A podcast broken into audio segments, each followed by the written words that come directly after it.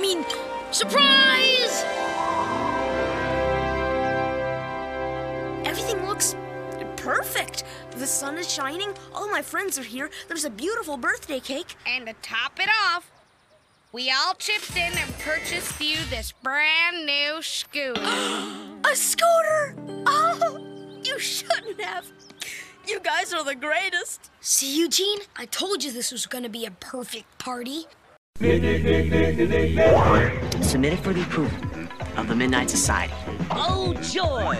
Let's rock! It makes me wanna fart! Dear Journal, it's me, Doug. You have it! Baby's gotta do what a baby's gotta do. That was a hoot! On your mark, get set. Oh, here it goes! Welcome to Splat Attack, where we're taking it back to the slime-filled past. I'm your gackerific co-host, Brett. And I am your slime-tastic co-host, Alex. Happy birthday, Brett!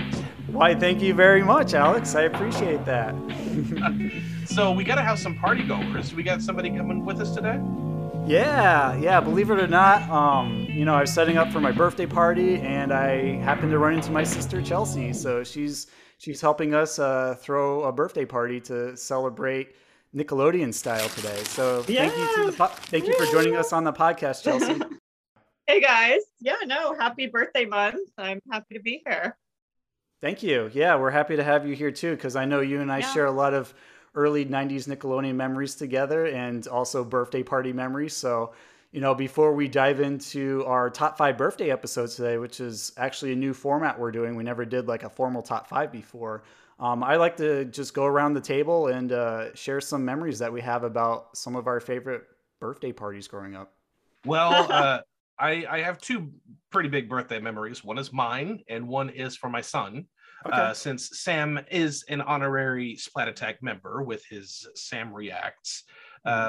Last year, he turned 7, and he, as you are well aware, since this is for Patreon, that I'm a huge James Bond fan, because we had that James Bond episode, and Sam also became a massive James Bond fan because I was watching them, so he had to watch all of them, and he didn't turn 7, he turned 007 years old.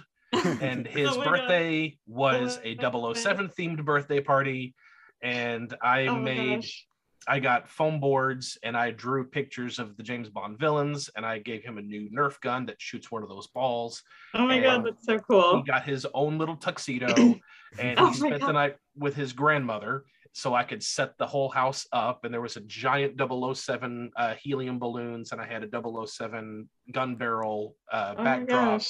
And when he came home, those figures were all over the house, and he walked in his tuxedo, and I came outside with the gun and said, "There are James Bond villains inside. You must shoot them all." And he said, "Are you serious?" I said, "Yes." He ran inside and the music was playing, and he went around the house looking for all of them and shooting them.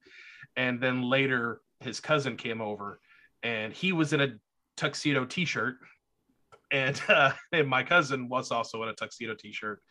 And I just heard them screaming in the basement. I had no idea what that noise was.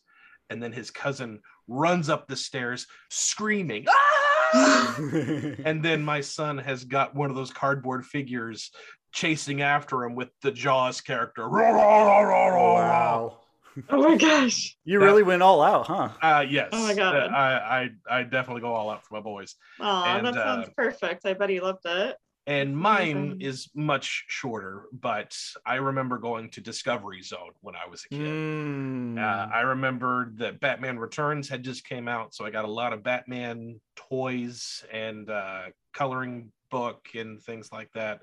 I remember the friends that were there, and I remember my big brother getting in the ball pit, and all the other kids that were my age getting frustrated with him because he kept going down the slide, and they would pull him out of the slide. Oh no. And it was a lot of fun. I miss Discovery Zone a lot. But anyway, those are my quick memories. Those are some great memories. It actually sounds like so much fun. Yeah. It actually reminds me a lot of this one time my dad did a Mission Impossible themed birthday for me when I was like around. They're similar, right? I've never seen those movies. When did MI2 come out, Chelsea or Alex? 96? Right? Oh no, MI2, that was 2000s. I want to say that was, I don't know. I want to say that was. Yeah. So maybe 2001. I had that birthday, and I remember my dad doing something similar to like the 007 thing where he like set up a tape recorder with him like doing a mission on it. And I had to like go around the yard finding clues and, you know, just pretend that I was Tom Cruise with lots of explosions behind me going through it. I mean, I remember that. There was a lot of outside activities. Yeah. Yeah. All my friends from like 6th grade were there, and it was interesting. I had to use a lot of my imagination to make it work because we didn't have millions of dollars to pay for fireworks or whatever. But, you know, it was still fun. It was in the heart of the spirit of having the theme. And I really appreciate that memory a lot. I also have a couple other ones that I'd like to mention that were recently unlocked. One where Chelsea, I don't know if you remember this, but you remember like my friend Michael Dean when I was really little, like around 3 or 4? The name rings a bell, but our mom was friend with his mom, and we went over his house, and I remember like being really excited that Kathy, that was Kathy. She invited the Red Power Ranger to his birthday party, which I thought was pretty cool. Yeah, you know, because I was really into Power Rangers at the time. We loved Power Rangers. We were obsessed. Pink and yellow, obviously. And white. And I was into blue and green mostly. Yeah. But the funny thing is, I obviously, because I was little, I didn't pick up on this, but the Red Power Ranger, he just did like a few poses like, ha, hoo, ha, ha, ha, ha. Yeah. And, you know, said a few phrases like, it's morphin' time and stay in school, kids. And when I've actually revisited this photo a few times. When I look at it, I didn't realize the Red Ranger, really needs to lose a few pounds, because he does not look like in shape that he did on TV. Like, you know, he's the strong one. He's got bulging muscles for like a 16, 17, 18-year-old. This guy, not so much. Like, yeah. It is what it is. And I thought it was interesting because I remember chasing after the Red Ranger, like, wait, don't go back. And then he disappears, and I realized. That was at his party? Yeah, it was at his party. Then I realized that he was just when he escaped, I thought he teleported to like Zordon's command center because I couldn't find him as we all went around like, the garage. Oh my gosh. Like 3 years old. 4 years old, somewhere around there. Oh, tiny, Yeah. And then, I think it was around, I was a little bit older, like around 6, 7, 8. You remember Curly's, Chelsea? Like it was similar to Chuck E. Cheese's. It was like Chuck E. Cheese's, and it was actually or Discovery Zone, where it had like ball pits and you can like climb through cargo nets, and it had those tubes with like the portholes in it. Yeah. I remember doing that with like our they're not cousins, but like Nick. We went to a lot of. Nick Angeletti and his brother and sister and whatnot, we all went there together. And I remember getting stuck at the very top near the vent because it was like four floors tall. And I'm like, I don't want to fall over to the other side where it's all flat and just carpet. So I remember like one of the adults having to fish me out because I went too high and I got too adventurous. Oh my gosh. Went above the obstacles instead of through them. I was obsessed with those places. I always loved going to Curly's, and it was also next to the pet store as well. Like, it was like every time we went in there, we got a dog. So, but they were cute to look at the puppies. So, the release was amazing for sure. It was. That definitely sparked some birthday memories. Birthday parties are synonymous with ball pits and colorful rainbow slides in our family. I remember we definitely went to a lot of parties there, and you know that just reminded me because I couldn't even remember like the birthday memories. This is so long ago, the kids' birthdays, but. After you saying some things now, I was reminded. So I guess I'll start with my first. So obviously my first birthday memory that comes to mind is my son Leo. He just turned 1 year old in December. So it was his first birthday, and you know, that was really nice to relive it with him, and just, you know, we made it sweet and special and everything. And so I just remember his birthday that happened. We got him some gifts, and just to see the look on his face and his smile, you know, just when he's playing and having a good time, like that's the best. So, and then that just also reminded me of like my birthday memories. We were speaking of curlies earlier. And that was that reminds me, because when I was younger, I had birthday parties at least at McDonald's, like their play place. So like, yeah, that the climbing plastic tubes, like they had a play place like that. So that kind of tied in, remind me. But I remember ceramic chairs we used to spin around on and get dizzy. Do you remember that at all? When we got like our chicken nuggets, we went outside and we just like spun around like this merry-go-round thing. I don't think so. I was probably too little, but oh, sorry. I'm confusing that with the. I try to block the fast food memories out of my mind. Okay, so I'm really digging here. I hear you. Yeah, I know, because you're a health nut now. Well, I just can't. Well, I'm not going to go play in those things like the and I'll bring him there to do that. But I was actually confusing that McDonald's memory with the Burger King castle that was in Meriden, Connecticut. You remember that? It had like a king's jousting area. I don't know if Dad took you there, but it definitely was like a good memory. I don't know. Yeah, I do have a photographic memory, probably. But if you asked me something tomorrow, I wouldn't remember it. God, I feel like mine's just like forget everything nowadays. But sorry, I'm not trying to overshadow your memories. I'm just saying there was a Burger King in Meriden, Connecticut that was like literally this castle, and it had like Renaissance style jousting where you could eat a burger while watching that happen medieval style. Wow. Oh my God. It was like 3 floors with a spiral staircase, and it was totally themed. My dad knows about it. You can ask him. That's crazy. Oh my God, that's awesome. So funny. Yeah, I had no idea that existed. I'd love. It to does sound that. Cool though.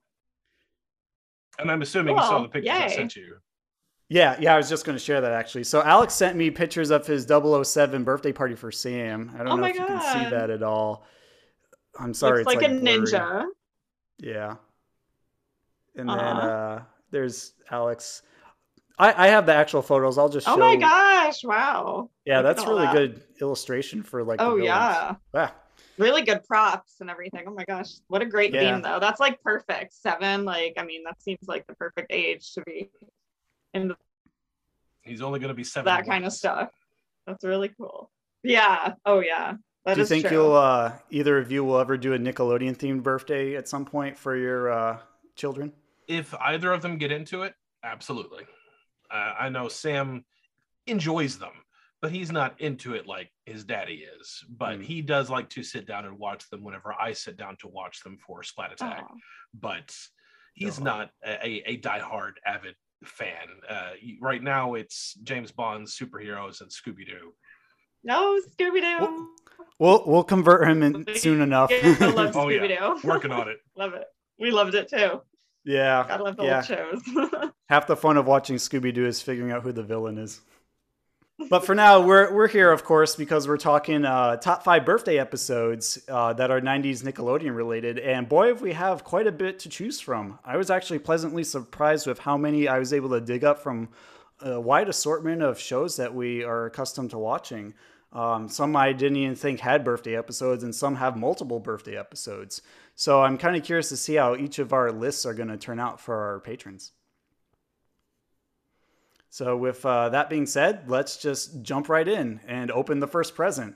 Alex, what is your top 5? We'll go in chronological order again, since we're all A, B, and C here. Perfect. Well, my number 5. This is one of those. Well, I'll tell you the show. Hey Dude. Hey Dude. It's a little wild and a little strange. Yeah. I like Hey Dude, but I remember not really caring for it when I was a kid. Just because I think the content just went over my head. Yeah. And same. The show is kind of slow paced for being set on a dude ranch. Hardly anything really happens. And it's just a bunch of cheesy puns. Salute Your Shorts is infinitely better. Yes. But being who I am, I wanted to check it out again when I was an adult, and I really found something innocent about the show, even though it's not well acted. For a few actors, some of them are very good, and the writing is really mundane, and they kind of go the safe route most of the time. A couple of times they push their boundaries with what they could at the time, but it's fine. I understand if people don't really care for it, but something about it just brought me back to what it felt like at that time. And I kind of missed being a kid. And I remember playing, it was one of those white noise shows. And going back and watching it as an adult, I really did enjoy it. And it actually did get a lot of chuckles out of me, even though it's really, really cheesy and hokey. Oh, yeah. But the episode in particular is Battle of the Sexes.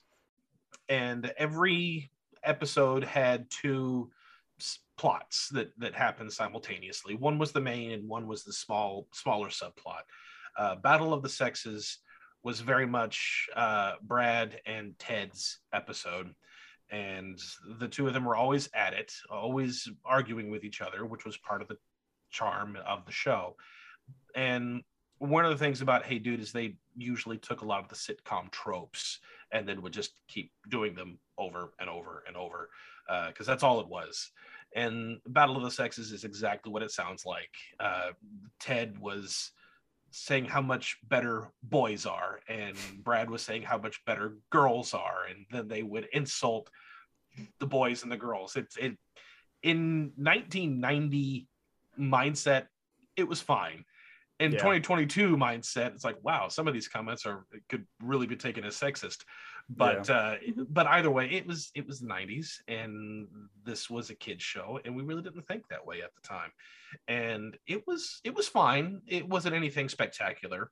But Danny, on the other hand, this was his birthday was coming up, and he was being very, very subtle. When's your birthday? Do you know? Oh, no, I don't. Why? Oh, it's just nice to know when people's birthdays are. When's yours? Mine's in September. That's nice. Say, Ted, when's your birthday? Oh, mine's in March, Danny. That's great. Birthdays are a wonderful thing, aren't they? Well, I think they're kind of lame. Oh. I guess. Oh. What is wrong with Danny? With letting everyone know that his birthday was coming up by just asking someone point blank, hey, when's your birthday? Oh, when's your birthday? How about you? When's your birthday? Well, why do you ask, Danny? Well, it would just be a shame, if anybody, I want to remember your birthday because it'd be a shame if I forgot when your birthday is. And then everyone just is like, yeah, that's nice. And then they'd walk off. And, I feel like Danny needs like someone making a bunch of noise with like giant cue cards or something saying like, hey, ask Danny about his birthday. And of course, Ted knows. And it's one of the usual trope that you see in sitcoms. They are already well aware it's his birthday, but they're planning a surprise birthday party for him at the end. So they're just act clueless, or they have no interest at all. And they just avoid the conversation and stick with the Battle of the Sexes. I can't. I have time to talk about birthdays right now. Let's go. We're gotta compete with this horse race. Oh crap! I lost. No, I didn't. You didn't follow the rules right. So now we gotta do a different competition. Oh hey, it would be a good competition. Baking cupcakes for birthdays. Yes, a cupcake competition. That's great. And of course, they do the big reveal at the end of Happy Birthday, but. It's not a spectacular episode, but it is one that does make me feel very nostalgic, and I do enjoy it for that reason. Yeah, it's a pretty good pick. I have a similar experience with Hey Dude myself, where I ended up getting the DVDs in 2011 when they had like a big Shout Factory release of all the shows from Nickelodeon. And it was something that definitely went over my head. The only thing I really remembered from it as a child is, Ted pissing everyone off, and yes, Mr. Ernst and his goofy giant 10-gallon hat, and him getting into situations like Ugwood on Salute Your Shorts. I do remember that birthday one just because of how subtle and like timid Danny was, and I really felt like he just needed to be a little more aggressive so that Ted and Brad's type A personalities could just take a back seat for a moment, so we can all just take the time to celebrate something a little bit special here, because even if it doesn't seem like birthdays are that important when you get older, it's still nice to have someone mention it to you, to just remind you of all like the fond memories you have growing up, either, during each birthday you had or just in general. So I like how they finally turned it around at the end with the whole cupcake segue and finally got to him. Because if they didn't do that and they just focused on the Battle of Sexes, forget it. I would pan or trash this show. At least this episode. Cool. Well, I think my number 5 is interesting because I don't usually mention this show too often when I'm talking about Nickelodeon in general, but I've recently been getting more into it thanks to my girlfriend because she and I do like Snick nights at home on occasion. So this show comes up a lot. And I actually decided to pick Kenan and Kel for this. So my number 5 is the episode Clowning Around from season 2, episode 2. And it's basically about this birthday clown that I think is invited to Kyra's birthday. And I think Kenan, you'll have to bear with me because it's been a couple of weeks since I've seen it. Sure. But I think there was 2 clowns that got mixed up. One that like robbed a bank recently. And then the one that went to Kyra's birthday party, and they looked like uncannily similar. So when Kenan and Kel like spotted him at the birthday party, they immediately like pounce on him and attack him and try to take him into jail. And then Kyra's like, ah, stop it. You're ruining my party. It had tons of physical comedy and laugh out loud moments when I watched it. I just wish I remember what it was. I'm so sorry to all you patrons because I have so much going on in the background that it's just hard to keep track of all the shows I have to watch in preparation for our episodes. And we're like churning out Patreon episodes and bonus episodes and mini episodes. So yeah.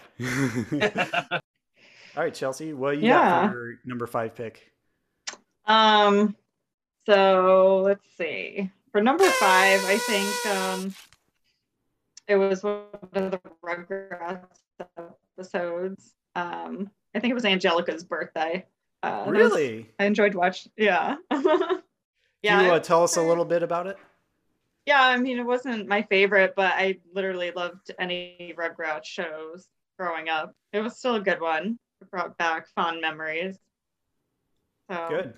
I remember some quotes that stuck out to me because I did recently watch this and I remember I'm like, oh my goodness, Angelica's dressing up as a baby. I forgot about this episode, but now that I hear the stupid clown music that Chaz and Howard are dancing to. I know. I wish we were watching it now. It was so funny. It was. Yeah, I love their like act that they try to impress Charlotte with, and they're like doing the whole thing and they drop pies on each other. And now for our next trick.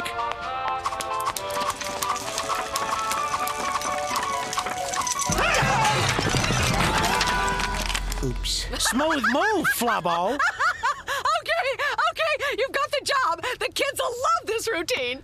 And I forgot about that. I remembered when I saw it, and I was like, I thought it was so funny when I was little. Obviously, it's like you think it's funny in a different way, like when you're grown up. So. Well, when you're a kid, you're you're just focused on the babies, but when you're watching as an adult, you relate more to the adults.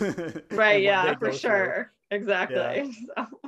Remember when Charlotte said, "This is an outrage," and it like zoomed into epiglottis. That was one of the quotes that we said for sure. So I remembered that. Yeah, and, we used to quote Nickelodeon shows a lot. For those who don't know, me and my sister, and that was one of them. And I think also Angelica's little bit like acting like a baby, like asking her dad for milk with the bottle, like. Oh, I know. Like, never. He scolded her so bad after that. Yeah. I was like, good. Yeah. You tell her off. She was always a brat. I mean, so why'd you like her so much? Growing up, I'm like, no, I didn't like her. I didn't. It seemed like you looked up to her. No, she was crazy. I knew she was wrong. I knew she was wrong. She's the villain. Like, yeah, obviously. Yeah, she loved to hate her. It was a fun episode nonetheless. I think for an Angelica focused one, it was very lighthearted, and I did enjoy seeing some cameo appearances from previous. Like lesser known Rugrats characters showing up. Like I think Belinda from Showdown at Teeter Totter Gulch was there. Dean from Angelica in Love was there. Jacques also from Angelica in Love was there. A couple others too that are from the earlier season. So it's like a nice amalgamation of like Rugrats universe-esque citizens that are babies, of course. Just all showing up at once. It's a lot of fun and not a lot of like mean-spiritedness that we're kind of used to from Angelica. Yeah, no, that's why it was my fifth favorite, because I mean, I love Rugrats, but it was very Angelica focused, and I was just like, ew. So she's just like not whatever. She's a brat. Don't tell that to our friend of the pod, RJ. So he looks up to her. Changed. He worships her. Well, I definitely don't. That's why she's my top five. So there's way better Rugrats episodes where she's not the fair enough. I'm glad you finally feeling it all. I'm glad you finally set the story straight here, because I always thought you looked up to her. Well, yeah, of course. I got to set the story straight. Yeah. So you're more of a Lil fan, huh? Accurate, but yes. I mean, I don't know. I think like Team Chucky. He's the oldest because he has teeth and like so much hair, like and glasses. He looks very distinguished. But yeah, I did not like Angelica. Fair enough. Cool. Alex, what is your number four? My number four is Clarissa Explains It All. And it's kind of the same area that Hey Dude was, where the birthday kind of took the backseat to the main episode. But it was Marshall's midlife crisis. As a kid, I just thought it was cool to watch kids be kids. As an adult, and especially as a dad, I really connect with shows where the parents are very much a part of their kids' lives, and they're not complete D-bags. And I really love Clarissa Explains It All for a number of reasons, but a big one is the parents, because Janet and Marshall are killer parents. They're a bit off the wall and out there with their extremes and their interests, but that makes sense because you have Clarissa, who's also very extreme in her interests in Ferguson. But this particular episode, Marshall is going to be having his birthday soon. And he is realizing that he's reaching an age where he's hitting the midlife crisis, and he's just done being an architect, making these really incredible architecture pieces. The only thing he's really known for is making bathrooms, and that's not what he wants to do anymore. He's always wanted to do other things and make other incredible buildings, not just bathrooms. And he decides to, he's done. He quits. And not only has he quit, but he has decided the entire family is going to move. Wow. To Mango Island, where their main source of food is mangoes. And yum, love mangoes. Me too. And the rest of the family is not really into it, but they're trying to be supportive of Marshall, but he's all about this adventure. Now they got to sell the house, and they find a buyer, and the buyers are talking about the house and going through Clarissa's room, and yes, this drab pink, we must paint it mocha. Oh, man.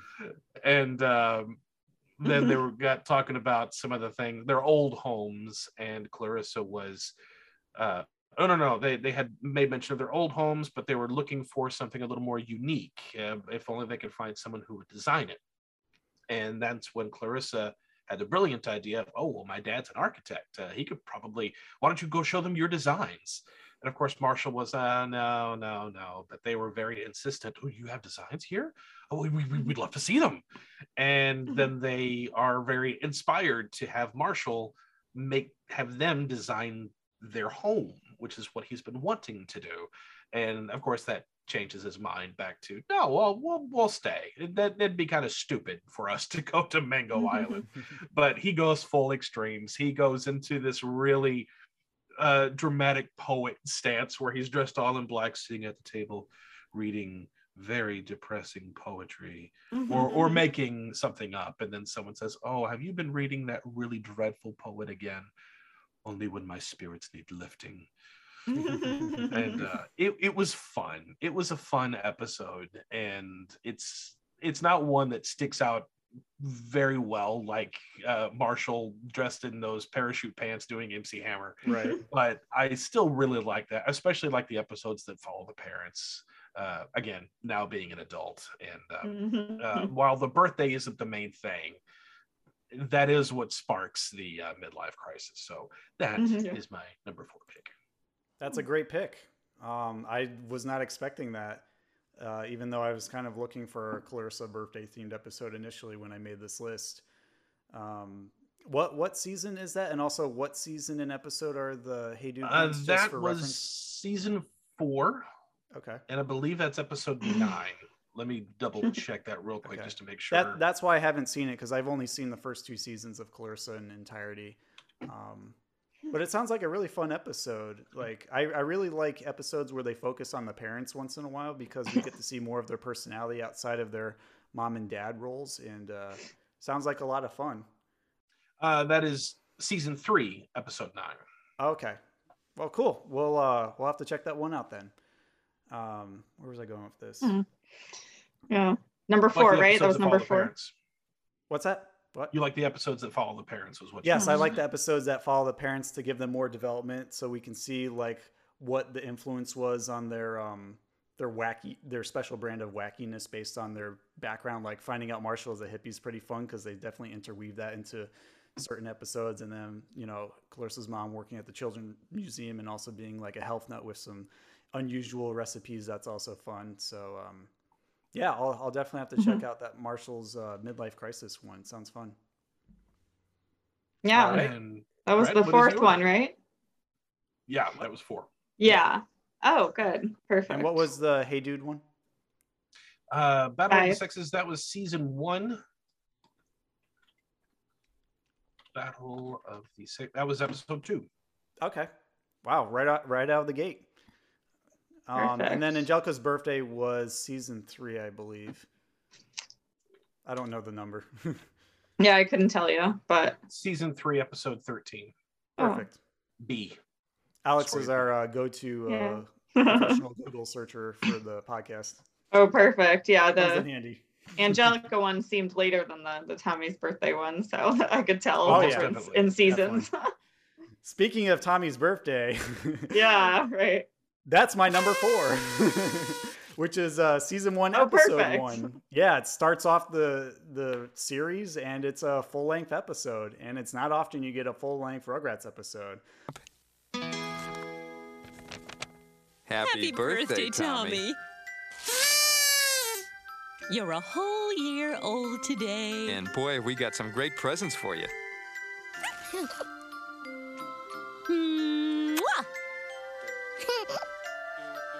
Wait till he sees my present, Dee Dee. And this is probably one of the most iconic Rugrats episodes that I remember from my childhood watching grow up, because of one reason. 2 words. Dog food. I've always wanted to know what it tastes like. And of course, seeing the babies try to get Spike's food made me want to try it. And I think I tried it at least once when we were living at the Durham house. And I remember it tasting like slimy and gamey and meaty. And I never tried it again. Yeah, not to gross you out, but you know, I was a very curious kid. I don't remember that. Well, I do. I remember going near Haley and Sierra's dish. Tell me about it. I'm not gonna go do it. Oh, geez. That's funny. It's all right. I remember that. But Tommy's first birthday is a very iconic episode. It's celebrating him being 1 and also making it known how young he is in the series, despite being like the leader baby of the pack. I really like seeing this because it's a portrait of like all the characters that we've come to know in the Pickles family coming together. You got Drew and Angelica showing up. You've got Boris and Minka, which I believe are Dee Dee's parents. Yes. Which also I believe they're Hungarian. They look like her. Which is also like MyHeritage too, which is pretty neat. And then Betty and Howard is there. All 4 of the other babies feel a little Chucky. It's fun, and it's an example of how sometimes you try your hardest to plan a birthday like as perfect as possible, kind of like what I did with this episode, trying to plan it as perfect as possible. And sometimes life just wants to, you know, just knock it right off the table and say, hey, you're just going to have to roll with it. And nothing says that better than like the puppet show that happens between Stu and Drew. And they're like, oh my God, that was arguing the best part. With the little puppets. And that like, you see the Little Red Riding Hood hit the mother wolf one with the little basket. And I just roll on the floor laughing every time I see that, because they have so much character through their own personal issues. And meanwhile, you know, Tommy and the baby are just trying to get the dog food best they can. That's like hanging on top of the ceiling fan, and Chucky maneuvers like the hoverama UFO type RC controlled device that Tommy gets for his birthday that why would he even know how to use that? He's 1 year old. What are you thinking, Stu? It's just bonkers. It's full of, you know, the chaos of like everything going wrong that we see so often in earlier Rugrats episodes, like Incident in Aisle 7, for example. And it really hits a special nostalgic place for me. I can revisit this any age, and it still feels like I'm watching it for the first time. So for that, I got to put it on my list. Awesome. Chelsea, what is your number four? So that one would be Blue's Birthday. So I actually really liked the show Blue's Clues growing up. I think it came along like later in the 90s. So we it was like a little young for us. It was a little young for us, but I still remember liking it. And I appreciate the Steve episodes. Like back then, they were so much different. Like he was like 90s folks. Now they have updated seasons. We're a Steve house here. We're not Joe or Asian Steve or who else is there. There's a plethora of other characters. It's Josh now because I watched the new episodes. Yeah. Gotcha. So Leo likes watching it. Leo loves watching it. You know. Well, that's good at least. Yeah, yeah. It translates well for young kids. And I remember I used to watch a lot of episodes with our brother Devin because he was born in '96. So like when, you know, one of us had to babysit him while our parents were working, we would bond over Blue's Clues. And this is definitely one that I remember seeing on TV for the first time then. Yeah, this is one that we watched with him when he was little. So it was perfect age for him. We were a little older, but I still liked it. But still like it now, watching it with him, like supervising, you know, I definitely approve. So most of the episodes. Do you have a favorite moment from the episode? Yeah, no, this was cute to watch the Blue's Birthday one because, like I said, it was like the older version. And then Steve and I think Salt and Pepper, they made some cupcakes and whatever. They were trying to find missing sprinkles for it. And at the end, after they went through all the clues and everything, it was like a tank and I think rocks. And then the last one was a turtle. And the Michelle. Turtle was so cute. And her name was Turquoise. So. Yeah, it was. I like seeing that. It was cute. She got a pet turtle for her birthday. Present time. Present time. Open a present and see what's inside. Here you go, Blue. Do you know what it is, Blue? It's a special green turtle with a blue dotted shell, just for you, Blue. Her name is Turquoise. Can you believe it? That's exactly what Blue wanted. Happy birthday, Blue. I love you. Yeah, it's a very wholesome feeling episode, and I couldn't help but watch it myself just for the nostalgia and thinking back about those memories when we used to watch it when we were super young with I definitely remembered that episode too when we watched it with Dev. So also fun. I have a confession to make. Yeah. That song that Steve and Blue used to sing during that episode got stuck in my head the entire day before this episode recording. Oh, really? Yeah. So it's like. Oh, okay. Oh my gosh. You do that good. Yeah. Wow. Yeah. Yeah. you memorized that to a T, but I know what you're talking about. That was good. Yeah. That was my number four favorite, I would say. You know, I liked it, but obviously that's more in Leo's range, his age range, but you know, it's all good. Nick Jr. is included on our podcast. We don't discriminate. Yes. Cool. Well, right. There you go. And then Little Bear, though I've seen enough of Little Bear, so I was, because I've seen a ton of Little Bear with Leo. He watches that like every day. So that's why Blue's Clues was good to see today. Oh, good. All right. Thank you for sharing Blue's Clues, Blue's Birthday, Chelsea. That was a really great pick, and that hit a soft spot for me, too. Yeah. So, Alex, what is your number three? Okay, so this is highly original. Oh. But my number three is Tommy's First Birthday from season one of Rugrats. And no, it's no joke. That was my number three pick, which is why I didn't say anything whenever you had finished yours. But for the same reasons that you had pointed out. It was the show that I saw that got me hooked on Rugrats, because it's the first show. And this was when Rugrats, well, they just started all the Nicktoons, and I was really excited because Nickelodeon's got new cartoons and I want to see what these cartoons are. And watched all three of them, and I loved all three of them. And Doug didn't hit me the way, at least the premiere did, like the remaining of the series did. And Ren and Stimpy, I really liked portions of the humor, and some of it I just didn't get. Yeah. But Rugrats, that hit me at the perfect point that I needed it to, especially that first episode. And I loved it as a kid. It's iconic, and it's the only time we see, I think it's the only time we see Tommy without his iconic blue top and yeah, it was weird. He was wearing like a red shirt with blue suspenders. Different outfit. And I think that was also, I mean, they didn't have the suspenders, but they did have the red shirt for the ID bumper where he's sitting next to Spike and he's flipping to the TV and the kid that the dude's fishing. I think he also wore it in Real or Robots too. Like it was kind of here and there in season one. But just to touch on something a little different from what you had pointed out, because I don't want to rehash the same content, but I do want to say that some of my favorite moments going back and watching it as an adult, I really appreciate the fact that when they made this episode, they really had full fleshed out conversations that was taking place in the background. Most shows would just have them start something and then it would trail off till it's completely quiet. They kept a full conversation going that you could follow almost the whole time until they were completely in the kitchen and the door closed. But you could still hear a lot of Stu and Drew arguing with each other. And the volume dropped, but you could still hear much of it. And I loved the fact that Grandpa had also got a puppet to intervene with the two of them arguing. That makes me laugh. I think it's like a little lumberjack or something. Yeah, that was the best part. Yeah, cut it out, or I'm gonna axe you. Just, yeah, I know, that was great. And my favorite line, and it wasn't the line, it was the delivery, is how Stu just yells, "Skateboard, skateboard, skateboard, skateboard." Yeah, that was one touched the nerve. Yeah. The only reason I did that was because you know what you did with my skateboard. Skateboard, skateboard. Yeah.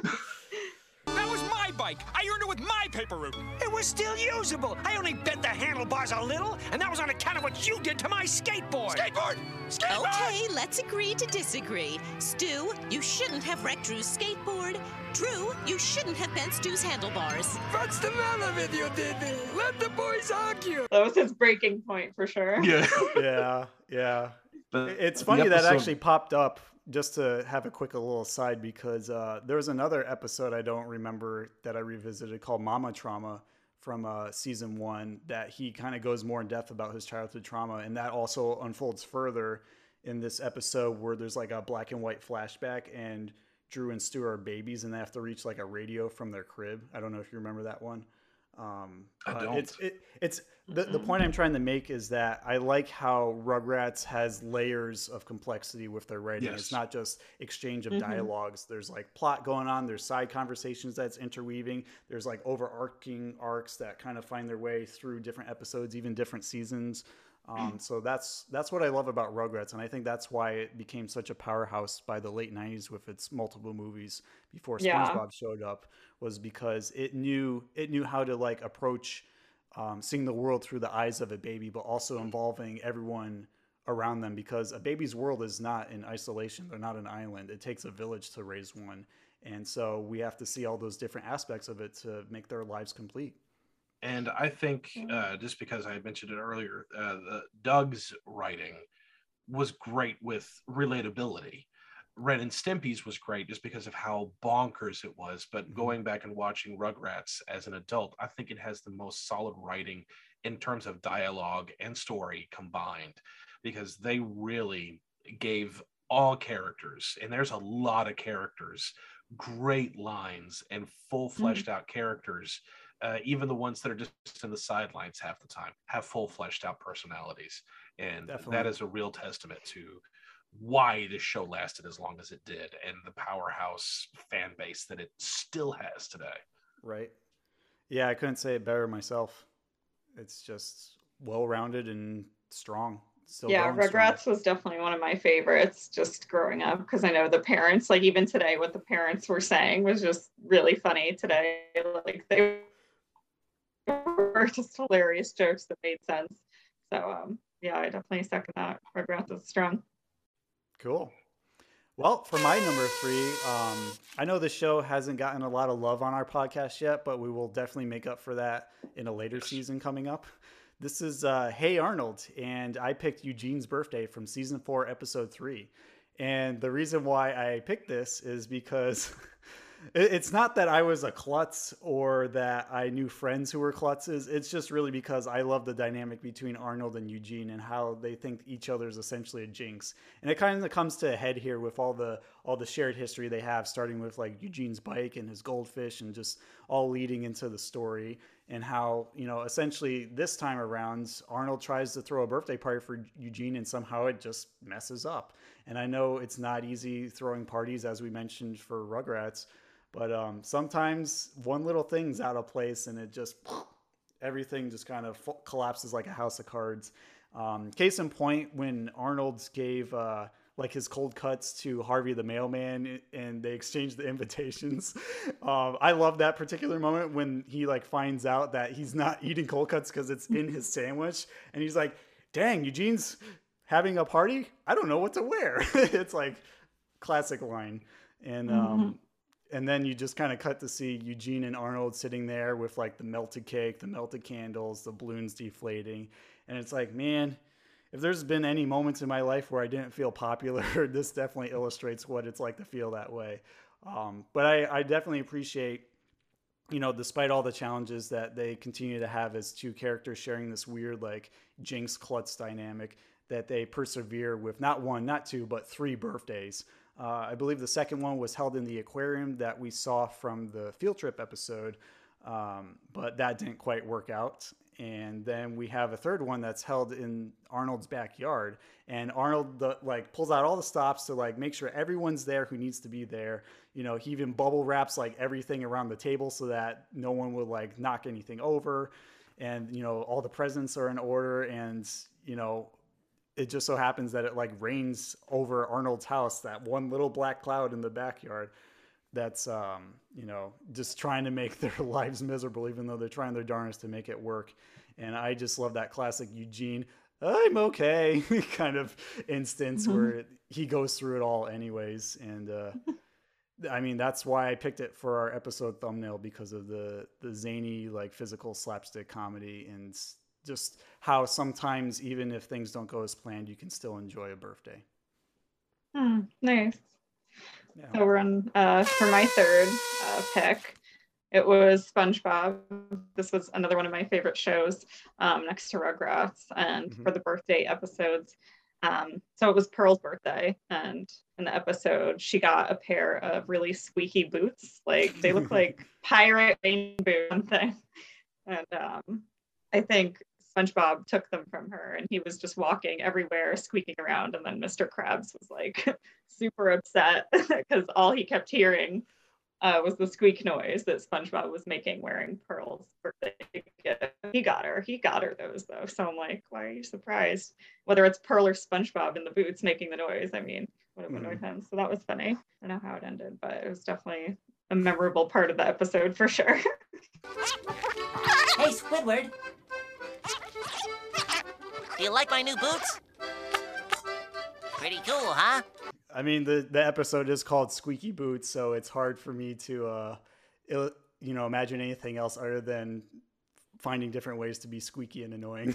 Yeah, no, it was still really good, though. I mean, the birthday part was in the beginning of the episode. Yeah. Like, short-lived, I remember. But that was fine. It was funny, you know, because it's older SpongeBob, so all of those were good, I feel like. I don't watch the stuff today, but yeah, disclaimer, Alex, me, my sister, and my brother all bonded over SpongeBob, but it's seasons 1 to 3 only. Season 4, forget that. Onward, forget that.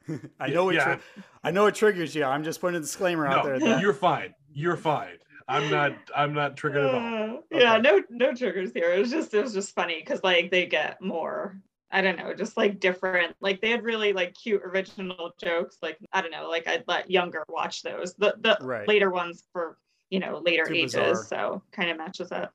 Yeah. The earlier ones definitely had a wholesome quality to it. It's kind of like a mix between Hey Arnold and Rocko's Modern Life, if you can imagine that, where it's just like a kid trying to be a fry cook, or, you know, someone in his 20s trying to be a fry cook and just dealing with little hijinks here and there in their underwater world. Yeah, it was funny because they were like, it was just all about the work today and getting to work and getting, because he had to get away from the squeaky boot sound. Yeah, it like bothered him. So like it was just funny how they have their little, adult like sea life. You know, it was funny to watch. But, yeah.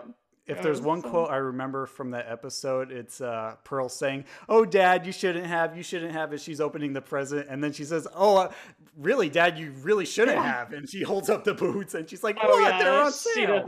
She didn't like them. Yeah, he liked them because they were cheap. So that was funny. Yeah. He was always very budget friendly. And yeah, I'm sure we've all. Her personality is cute. I like the. Still growing up, she's funny. Definitely. I'm sure we all had like one person at our birthday party who's like, "I like you, but I don't like you that much, so here's something that I kind of put together last minute. I hope you enjoy it." Yeah, you know, here's a card with a happy face on it. Yeah, that's cute. Yeah, no, that's a good pick. All right, yeah. Alex, we're getting close to the bottom of our list now. What is your number 2 pick for top birthday episodes? So my top 2 are going to get a little personal, and I don't get overly personal except for, you know, that Doug episode. But these last 2 really, really hit something I feel very deeply about. So it's not just the episodes themselves, but the messages that they give. Mm-hmm. And it's also not often that I get to talk about something not 90s, but my son, Sam, well, both my boys are named after the show Supernatural. Mm-hmm. And Supernatural, one of my favorite things about it, and one of the things they say is the whole show's about family. And there's one quote that I really, really love that says, "Family don't end with blood." And that hit me a lot. Because growing up, especially whenever I hit college and then to adulthood or through adulthood, didn't really bond that much with my family.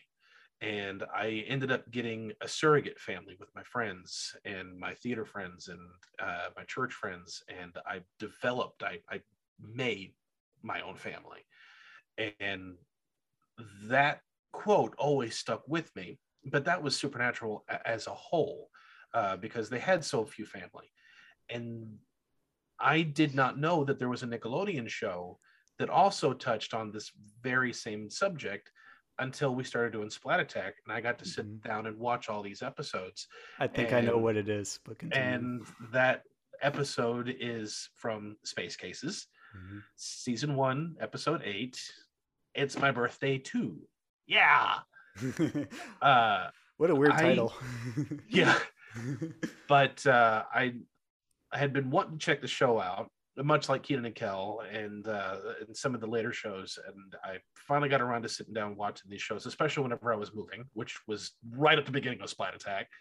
And I really loved this episode. As a whole, the episode was fine. Bova had just had a birthday, and nobody really said anything. And the crew is tasked with having to make a family tree, go through your ancestry, make a family tree. And Radu doesn't really have a family tree, and he doesn't really have a birthday. He doesn't have any of these things. So he's very much trying to relate to everybody else. Harlan starts talking about his history and, "Oh, yes. Did you know that my ancestors, they were slaves?" And Radu was, "Oh, yeah, well, so were mine." And then somebody else was saying something about their history. And he's, "Oh, yeah, me too." Or no, Bova came over. "Hey, did you guys know that like 2 or 3 days ago was Bova's birthday?" "Oh, it's my birthday too." And I mean, he's wanting desperately to be relatable to everybody else because he's so separate from everyone else, and he doesn't want that anymore. He wants to connect. He wants to have a family, but they don't really say that until later in the episode, and then he's caught in the lie. And of course, Harlan Band, being who he is and how abrasive he is, whether he means to or not, confronted Radu about the argument or the lying, and he felt bad and goes into a conversation with Thelma. Was that right? It was Thelma, yep. Right? Yep. Goes into a conversation with her or with it, and then he was trying to, I just wanted to have a family. Even if it was a fake one, I wanted to have a family. And while the supernatural quote, family don't end in blood, sticks with me a little more because it flows a lot easier, but I do really love the way Nickelodeon phrased it with, from my understanding, family is not just from who you are born, but also whom you belong.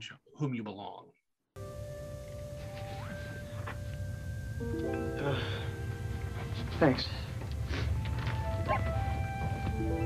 Why were you upset at your party? Because I lied, and they all knew I lied. That's why. I guess wanting to have a family, even a pretend one, was too much to ask for. You couldn't understand. I couldn't. My understanding has always been that a family is not only those from whom you are born, but those to whom you belong.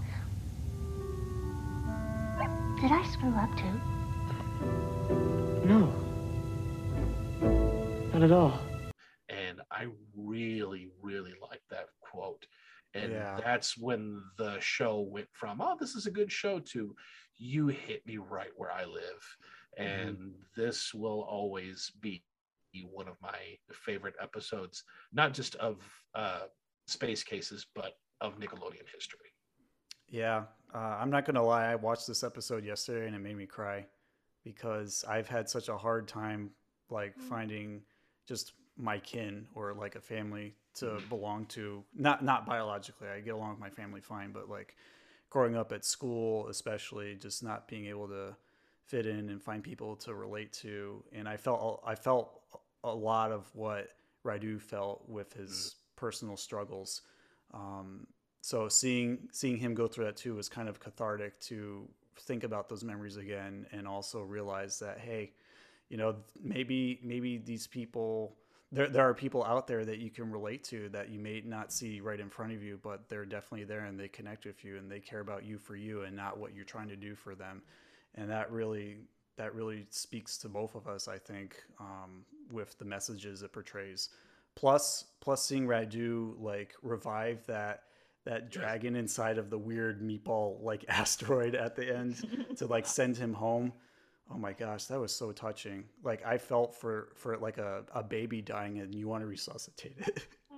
And just make it live. And it makes me think about my own desires to be a dad, because I felt him like being a father to that dragon in that very moment. It really reminded me of 101 Dalmatians, the animated movie, where Roger was trying to revive that one puppy that didn't quite make it, but so but he made it. Took some effort, but he made it. But that scene was exactly what I thought of. Yeah. I was going to make this my number one, but I didn't want to cheat and have two number ones. So I just put it in my honorable mention section, but it's an honorable number one. So we'll leave it at that. But before we get ahead of ourselves, I'm going to tell you my number two pick, which is from one of my favorite Nicktoons, and had a big influence on my life growing up, especially my art style. And that is Rocko's Modern Life, Born to Spawn, from season 2, episode 9. A lot of this feels like Tommy's first birthday to me, like similar anxieties and just kind of processing what it's like to get older and celebrate. And you're not really sure how you feel about it relative to like your friends feeling about it and like trying to be there for you. But this is similar to Tommy's first birthday, but just moving it forward like 20 years, because all the cast of Rocko's Modern Life is like in their 20s. And it's like Filbert's rite of passage. There's, you know, the planets are aligning. He's reached a certain age where he has to go to Kerplaka Kerplopagos Islands, I think it is. You know, it's a play on Galapagos. Yeah. And, you know, his friends are like trying to be happy for him, but they don't understand that he has this like primal urge to rejoin his fellow turtles at this island where they all originated from, and somehow go through some ritual that allows them to pass into manhood gracefully. And, you know, maybe it's not the most poignant pick on my list, but I love it for like the little moments of comedy and relatability of having like awkwardness trying to transition into adult and just trying to own your own cool, even if it is just like having a disco party with fellow turtles for like one day. Should we go in? Well, he's got to be in here somewhere. Oh. Cool.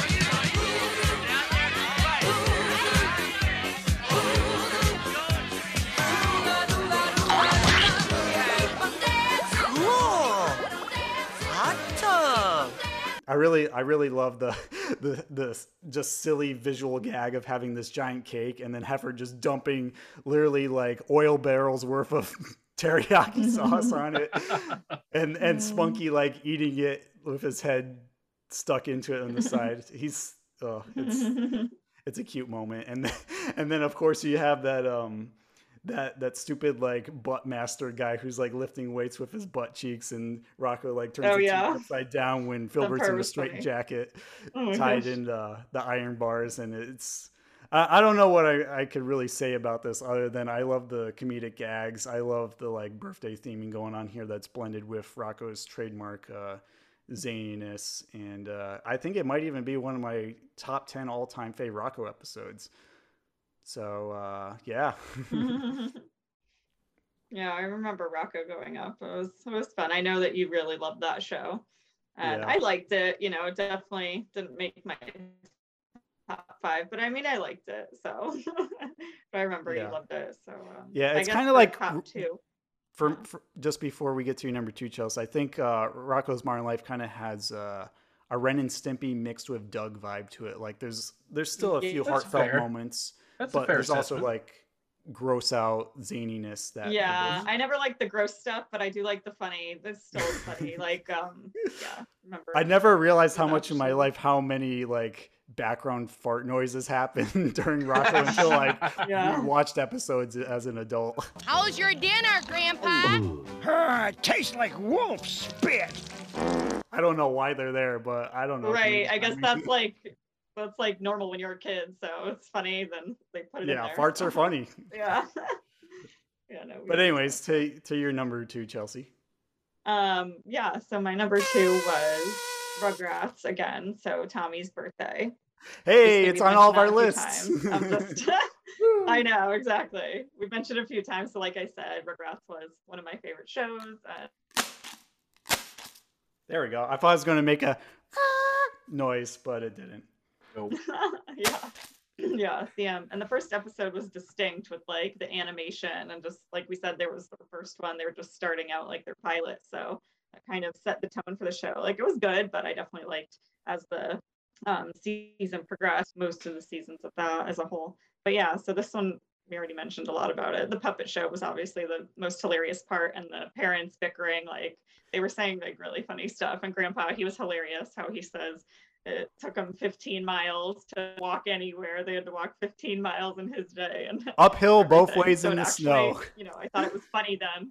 I thought it was funny then, and I still think it's funny now. So I definitely gravitated towards, you know, my whole list has a theme. But so yeah, it was good to watch again. Classic episode, and I'm glad you got to watch it, because I think for all of us, it really just hits a special spot of nostalgia.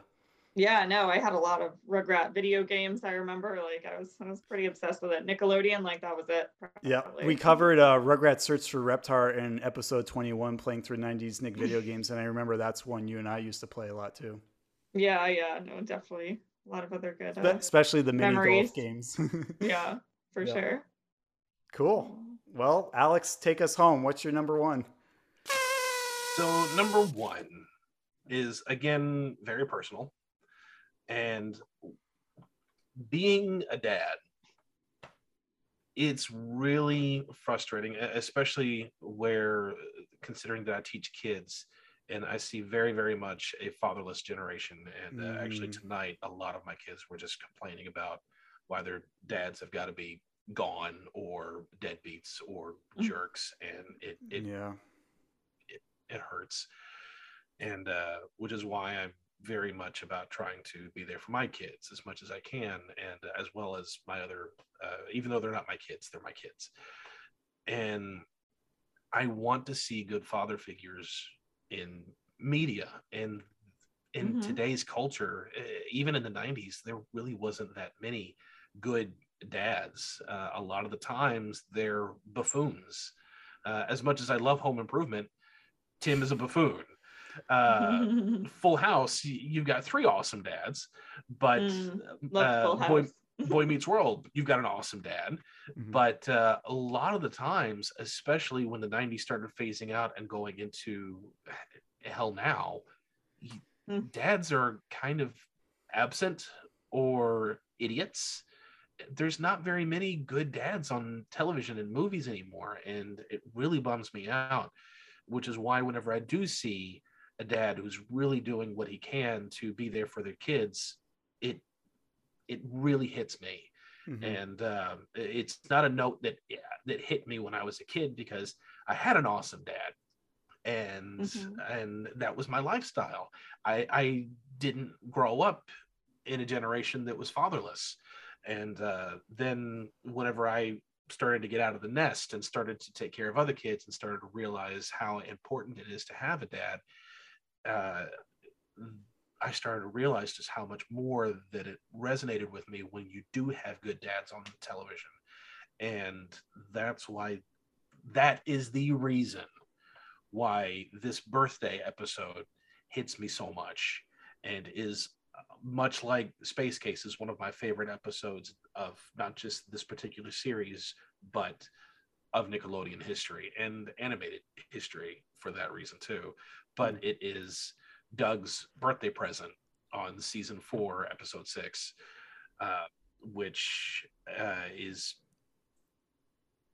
Doug's birthday is coming up, and his dad is wanting to do something special for him. And of course he sees BB getting everything she wants from her very rich family, and he decides to quit his job as a photographer, taking baby pictures, and start his own photo studio, and doesn't realize just how much work that's going to be, and has pulled a lot of nights and put in a lot of overtime just to do something for his family.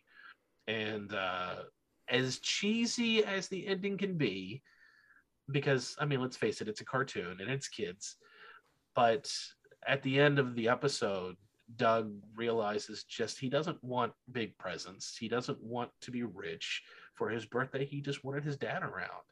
And that really hits. That really, really hits. And even though it's a cheesy thing, it's not a even though it was cheesy in execution, the message is still very, very profound. And that reason is why it is my number one pick. That means a lot. Yeah, that is an excellent pick for that reason. And definitely. I get it, being a parent. Like, I totally understand, and how, you know, it's important to have a good message, and, you know, kids shows, and they need to have good role models, and to have examples of that in a cartoon is really great, for sure. Yeah, we definitely need more of that these days. I feel like there's so much push. I'm trying not to get political here, but I'm just going to gloss over it. There's so much push for like every minority under the sun, or like every group, especially with like feminism. And I just feel like, you know, not that they're not important, because they are. No, they are definitely important. I'm just trying to get at that. Like, I feel like single male adults, or even dads, husbands, anything like that, is kind of left in the dust because they're ordinary, or like they're from the previous generation. So somehow they're the enemy because they're not progressive. And people who are listening to this are welcome to disagree with us. I'm just sharing my viewpoint that it doesn't feel good to be part of a group that is ignored. And I'm sure many, many, many groups out there who are fighting for their own personal justice beliefs resonate with that too. Yes. But the reason why I mention that is because it's very important to take into account that time is one of the very few resources we have in life that we don't get back. You can always make more money. You can always buy more stuff. You can always go places if you need to. But the time, the clock is always ticking. The sands are always falling, and you can't put it back up. Once it's done, it's done. And for my number one pick, it really made me realize the true importance of time, despite the fact that my dad would constantly say time is money, which I would get upset at him for because he doesn't realize how important time is in that equation. Like, time should be more important than money, not equal to it. And I think that's just a kind of a worn out adage that's been thrown around in the like self-help community, whatever. But believe it or not, Alex, you and I share the same number one. I don't doubt that at all. Yeah, we are both very big Doug fans. It's known on this podcast, and Doug also resonates with us very much. So my number one is Doug's birthday present from season 4, episode 6. And the reason why this touches me personally is because of our dad, Rory Wilson, me and Chelsea. He used to work a lot as his own like business entrepreneur, I guess you can call him, as a builder / architect throughout the 90s. Our family would have like our family business in the basement in their home office, and there's a lot of times where we just wouldn't see him during the day, or like he was gone on weekends because he had to go out and finish a project or make sure that his subcontractors were doing their job and not making him look bad. And there's a lot of times where he would come home really stressed out or angry, and we didn't really understand why at the time because we just wanted to see our dad. But it's very important to take into account like the sacrifices. Time with dad was pretty precious. Yeah. So we really tried to make it count, and I think he's definitely realized it since his Keeping Up with the Joneses days, that there's more important things than trying to get to the top or show off through reputation or big houses or shiny cars or what have you, and that time is very important. So we make it a point in our family to spend time with each other, even if we don't get together often. And you know, just seeing him constantly burnt out through so much hard work, and like going with our mother to like see his projects in development, and like making lunch for him and giving him like giant thermoses full of lemonade that I made myself. It just made me realize, you know, one day when I have children, you know, it might end up being the same way, where I'm going to have to work a lot to provide for my family. And I just need to make those few moments that we have together where we get to like relax and have fun really count, because those memories are priceless. Just like spending your time with your dad, your mom, anyone really in your family, because we're not here forever. Yeah, that episode, that part of the episode is relatable, because I think you remember in your childhood that the most time well spent, or what you really loved, was just quality time with your parents. So I mean, that's what I always wanted, and the fact that this episode like highlights that that emotional side is really great. So yeah, that the particular moment that hit home with me is like when Doug's having that fantasy sequence where he's like on his lounging chair with his sunglasses and his fancy white suit, and he's like, "Yeah, the boat." Yeah, bring in the next gift. Oh, I bet it's another yacht again. And then as soon as the box opens, balloons fly out, and it's like a cardboard cutout of his dad. And when he tries to hug him, my heart just broke. I'm like, oh my goodness. I should probably call my dad after this. Yeah, you want the real thing, the real dad. Yeah. Ah, yes, another speedboat. Open it. Dad! All right! Oh, Dad, Huh? Happy birthday from all of us at Phil's Family Photo. Yeah, so that's why it's my number one. It's personal, and just makes you realize that good memories, right? Yeah, the best things in life are free, but also that doesn't make them any less valuable just because you can't buy it. Yeah, exactly. Well, I guess we're ready for my number one then, right? Yeah, bring us home. Oh, perfect. Well, I'm going to end things on a lighter note, I think, probably. Just my favorite thing out of all these episodes, and just Nickelodeon in general. So I did love SpongeBob, and it is one of those episodes, and it was just, beginning seasons were really great. And the only thing better to me then SpongeBob was having a SpongeBob episode that's very Patrick heavy because like he was just my favorite Nickelodeon. Yeah, Nickelodeon he was very character. Cute. Opposite Day, the SpongeBob one. So, could you describe that to us? What you saw? Birthday just, related. Oh yeah, no. So it started out like Squidward's birthday, so it was brief in that theme, but it was just funny. They Patrick and SpongeBob woke up with Squidward like that day and just kind of popped out of his bed with him and started dancing. It was just really funny how they were pretending it was his birthday. I don't think it really was, but anyways, that's how it spiraled into Opposite Day. And I guess the realtor was going to come over and quote him out a price, and then he just figured out an idea to make everything opposite, so Patrick wouldn't be annoying like they normally are, but it definitely backfired. So that was the whole yeah. That's a great pick, Chelsea. Do you want to do the whole quote with me? Alex, plug your ears if you need to. You're good. Okay, ready, Chelsea? Happy birthday, happy birthday cake. Happy birthday, Pin the Tail of the Seahorse. Happy birthday, happy birthday, Squidward. Right woo! Oh, yeah, all right. You're older. It's not my birthday. Yeah, you sound exactly like him. Sorry. Yeah, that gets me every time. Every opportunity I like send people birthday gifts, I send them something related to Opposite Day because I love it so much. I didn't know that was the episode that they did that in, but I just didn't remember. But that was yeah. We're definitely going to show a clip here. So I like it just as I did back then. So. Yeah, we need some clips, lots of clips. Okay. At some point. We'll put one right here of that. Surprise!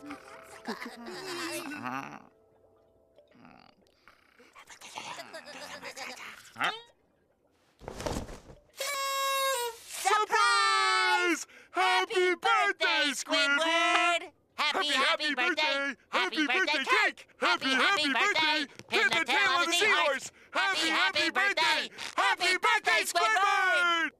Yeah! So another year older.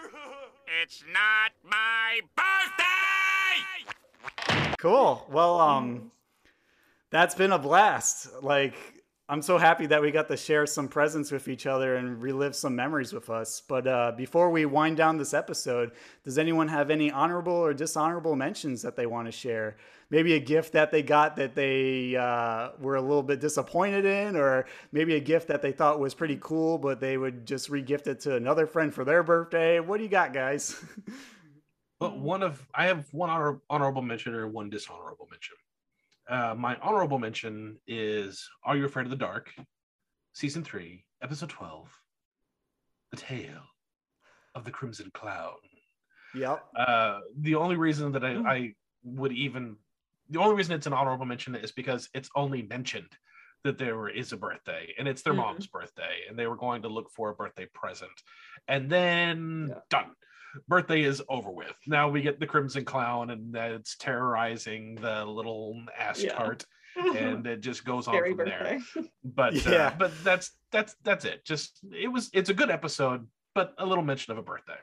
Can't have a birthday without clowns. No, there's the theme right there. Scary clown. Yeah. I have a couple because I tend to go overboard in this category, so bear with me.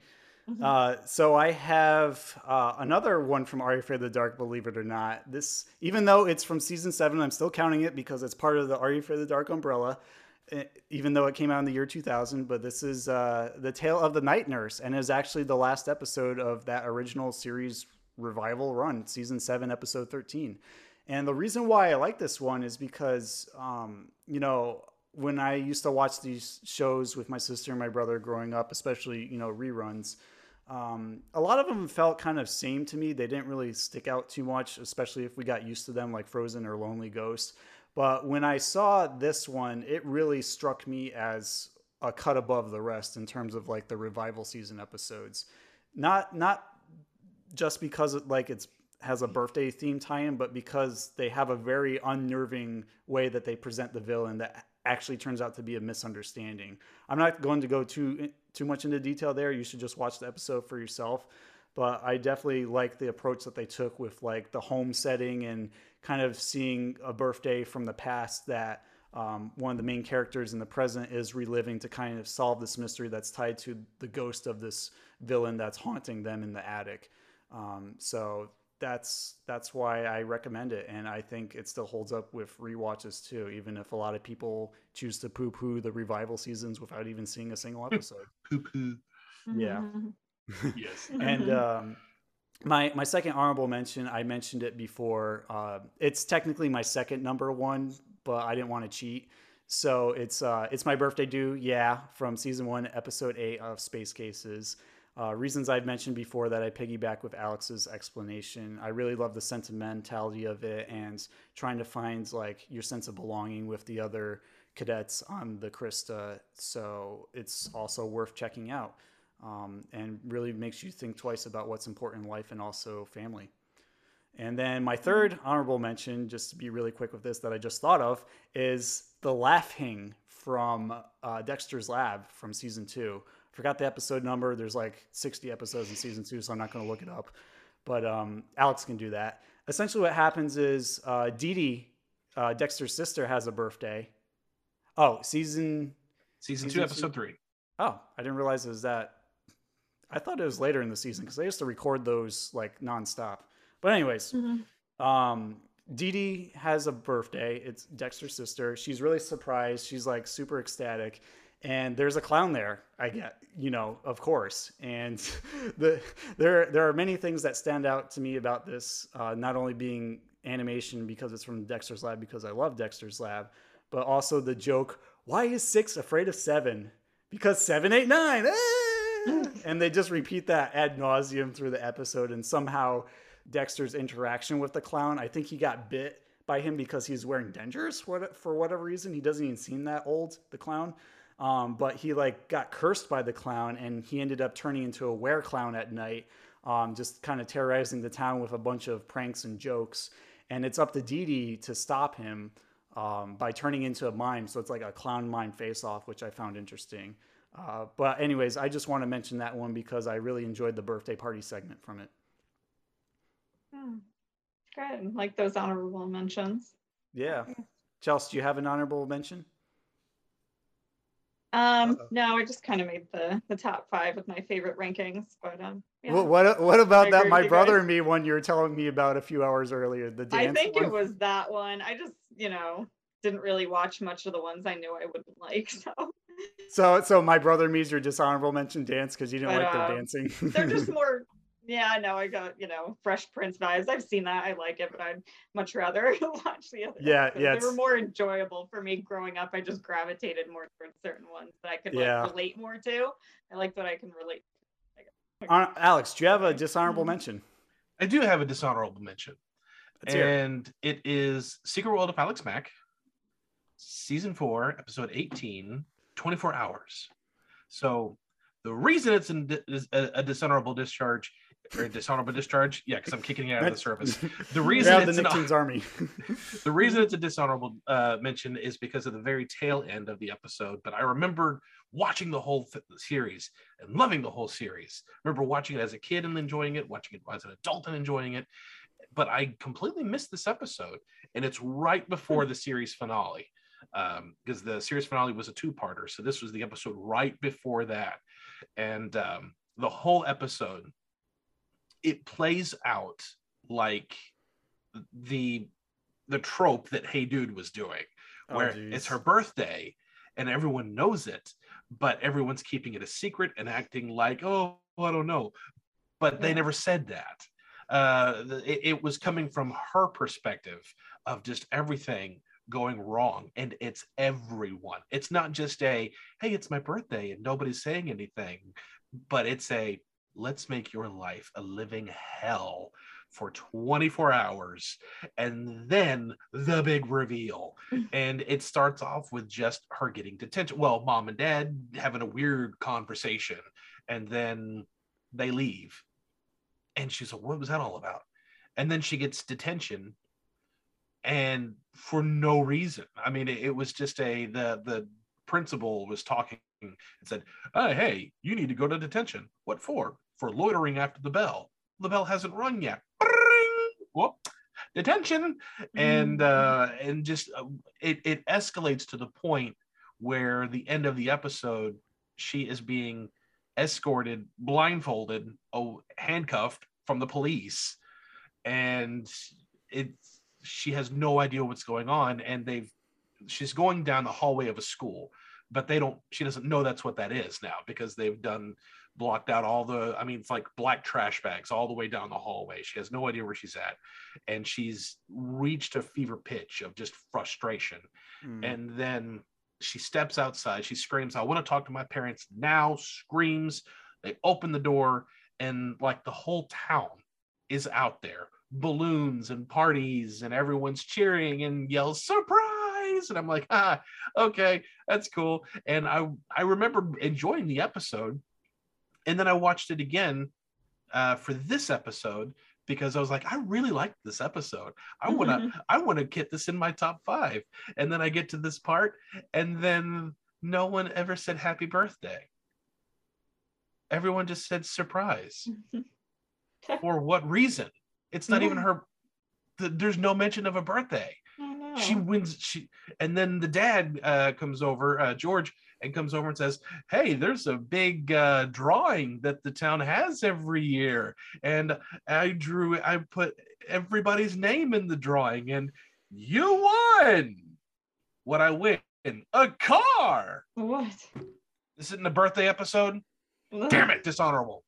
Yeah. It's a good thing we're not reviewing that, because I give it a splatastrophe on that premise alone. Like, mandatory detention for being set up to get detention? What the hell? Yeah. Like, screw you, principal of Paradise Valley High. At least Mr. Lippman from Welcome Freshman's a better principal. Like, the whole town was in on it. It's like, man, how you guys are douche-holes. Yeah, Alex Mack is very hit and miss for me due to the writing largely, but that's an interesting pick, Alex. I didn't even think to look there. And that was his pure memory. I was like, oh, I remember this. I'm going to put this in my... It's not a birthday. Crap. Yeah. How dare you trick me? I felt like Alex Mack. Right? Being led along with a nasty surprise at the end. Well, I hate to break this to you, Chelsea, but my dishonorable mention is actually Squeaky Boots by SpongeBob, Season 1, Episode 8. And the only reason why is because there's too much squeaky going on. That's it. No. Definitely an annoying episode. It would get to me for sure, but you think it's funny when you're little. You like repetitive things. So. Yeah, I mean, I like the part where he's like going up and down with the squeaky boots, like, and then Squidward's like going up and down and his nose is flapping. But that's about it. Once we get to Mr. Krabs, like shutting his squeaky porthole door and the squeaky boots showing up, I'm like, okay, get me out of here. Let's go to the next SpongeBob. But it was so funny at the end, because then like Mr. Krabs goes in Krusty Krab and boils and shrinks him and eats him. Like big tiny, and then he eats him, and then we're like, what? Why'd you just eat the leather boots? And then he's hiccuping squeaks later when he's driving. So too much squeaking, man. I mean, it's just like funny when SpongeBob's rubbing the pickles together in the pickles episode, or There's like some episode where someone's trapped and he's just listening to pickles rubbing, and it's like the bad kind of annoying for me. There's good annoying, and then there's bad annoying on that show, and it kind of sinks down to that. Where but you I do turn like it off Pearl after that. Yeah. But I do like Pearl's birthday party, so it's not total loss, just a little too much squeakiness. It was cute in the beginning, and then the episode kind of shifted gears, so it went more in that direction than birthday where it started. But yeah, it was all good. It was funny. So yeah, cool. Well, that'll do it for our top 5 birthday episodes on Splat Attack. It's pretty interesting to see how this top 5 list It's pretty interesting to see how this top 5 list unwrapped. Yeah, there we go. We're talking about presents. Unwrapped. There we go. Yeah. Hosted by Mark Summers. Yeah. Thank you so much, Chelsea, for joining us today. It was a true blast to just get with a family member, have Alex here, talk about some fun birthday memories, and hopefully I'll get something for having me.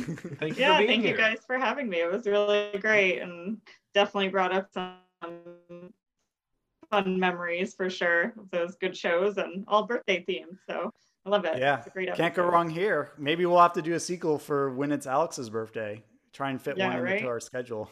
Gosh, that's in October. We'll be Halloween heavy by then. Yeah, maybe we'll figure something out for Patreon or Minisode. Perfect.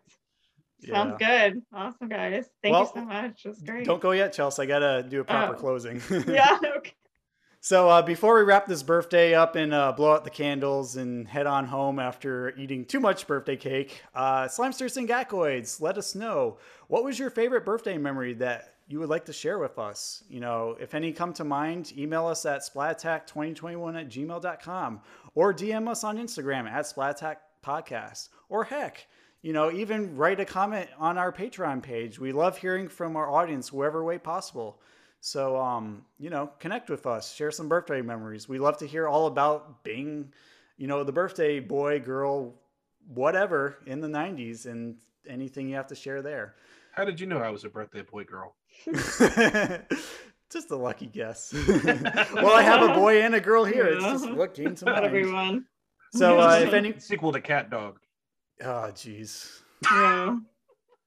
You don't like mentioning SpongeBob. I don't like mentioning Cat Dog. So it might be a while before that shows up on the podcast. But anyways, we've got to head out, and we'll share that, any responses we get, for a future Mona's Mailbag segment.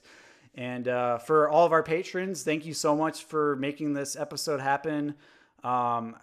You know, just without you, we can't keep this going. And it's a real treat to be able to like break away from our main schedule and just do these fun little bonus episodes for you exclusively. So if you enjoy this, definitely let other people know so that they can get on board the Patreon bandwagon and help us come up with some more great ideas for future episodes. Alex, do you have anything else you want to share? No, just thank you for all of you patrons who are following us. I'm going to shatter all of this. And thank you also, Chelsea, for joining us. It was a real blast getting to meet you. And please continue to spread the word. Keep spreading that herpes out there. As many people as possible. Hand out some flyers instead. Like, tell people who have nothing better to do on Facebook to go to Splat Attack, because we're trying our darndest. Make postcards with my nipple tassels. No. Please, no. Perfect. No, it's great. Definitely. All right. Well, before this episode gets out of hand and my birthday cake goes up in flames. Yeah. See y'all next time on Patreon as we put away our party hats, pop all of our balloons, and play with our presents to prepare for one gnarly ride down the sewers with Ickis and Crumb in our episode review of Ah! Real Monsters, The Great Wave. I'm really looking forward to this one because it's our first Patreon episode review, and also because I'm a big fan of the show. Do you remember Ah! Real Monsters at all? Yeah, definitely. We had a video game of that, so it was fun memories for sure. Definitely. We also cover that in episode 21, playing through 90s Nick video games. So what we're trying to say is go watch that episode. Check it out. Yeah. But without further ado, I think this party is over. Alex, will you please drain the slime tank for me, please? I need a little help dislodging. Yeah, I need a little help dislodging Tommy's present out of the cake. Hey, co-captain, why don't you just use the remote control and back it out? Yeah, that might be a good idea. Let me go ask Stu for some double D, double A batteries, whatever it takes. All right, guys, talk to you later, guys. Bye. Reprise the theme song and roll the credits. Hard to believe, folks, but it's time to say goodbye. Nighty night. Hey, check us out next time for more adventure and another great legend of the Hidden Temple. What do we do till then? Chill for a couple. We'll be back. You're on, Nick. And it was time for the superhero to move on. I declare this meeting of the Midnight Society closed. Bye-bye.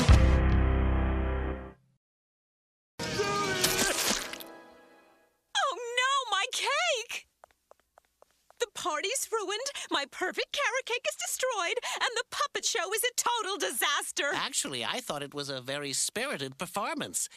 Oh, just kidding. Hey, Slimesters and Gackoids. This is Brett just chiming in here for a quick message to my girlfriend, Monica, who also has a birthday this month. So I didn't get the chance to mention it during our main recording, But I just want to let you know, Monica, happy birthday, and thank you for being a special part of my life. You are truly one of the greatest gifts I've ever had. Spot you later. I'll see you at my birthday party soon. All day today, celebrate with Stimpy, Clarissa, Tommy, Ickes, and more during Nickelodeon's Big Birthday Marathon. It's a whole day featuring the first ever episodes of your favorite Nick shows. And after the Birthday Marathon, tune into Snick for Nickelodeon's Big Birthday Bash.